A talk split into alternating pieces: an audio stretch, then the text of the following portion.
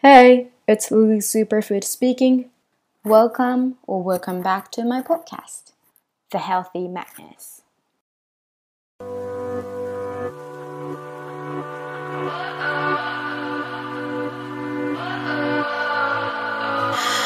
What does perfect 皆さんこんにちは12月31日木曜日ですなんとこれが最後のポッドキャスト配信になります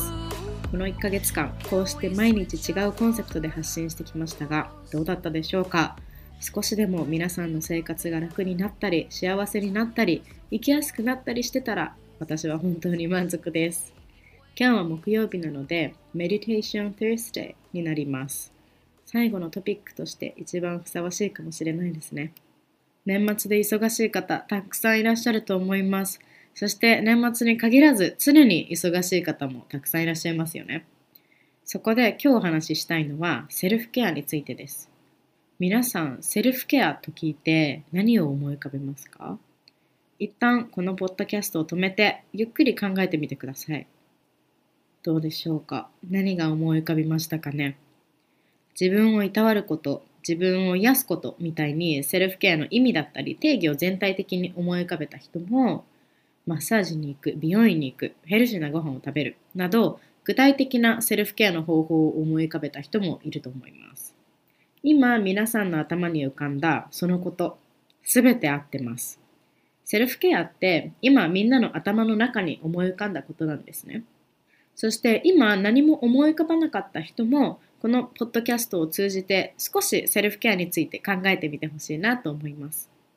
ここで一つ、一つだけ付け足してほしいことがあるんです。それはセルフケアって自分と周りへの気遣いだよっていうことです。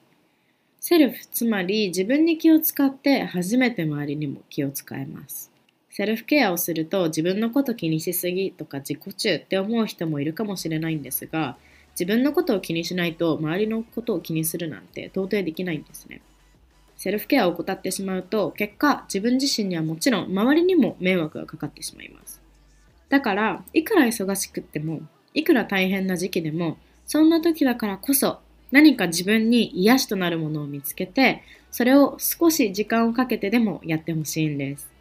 個人によってセルフケアとして何をやるかって違ってきます。お金をかける人もいればかけない人もいます。毎日少しずつやる人もいれば1ヶ月に1回だけの人もいます。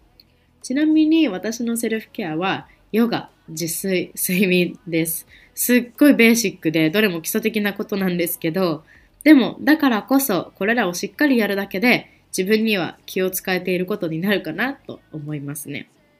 最後に皆さんにもう一度お聞きしたいと思います。皆さんにとってセルフケアって何でしょうか？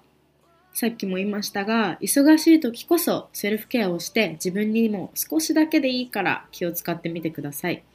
そうすれば何も意識しなくっても自然と周りにだって気を使えるようになるはずです。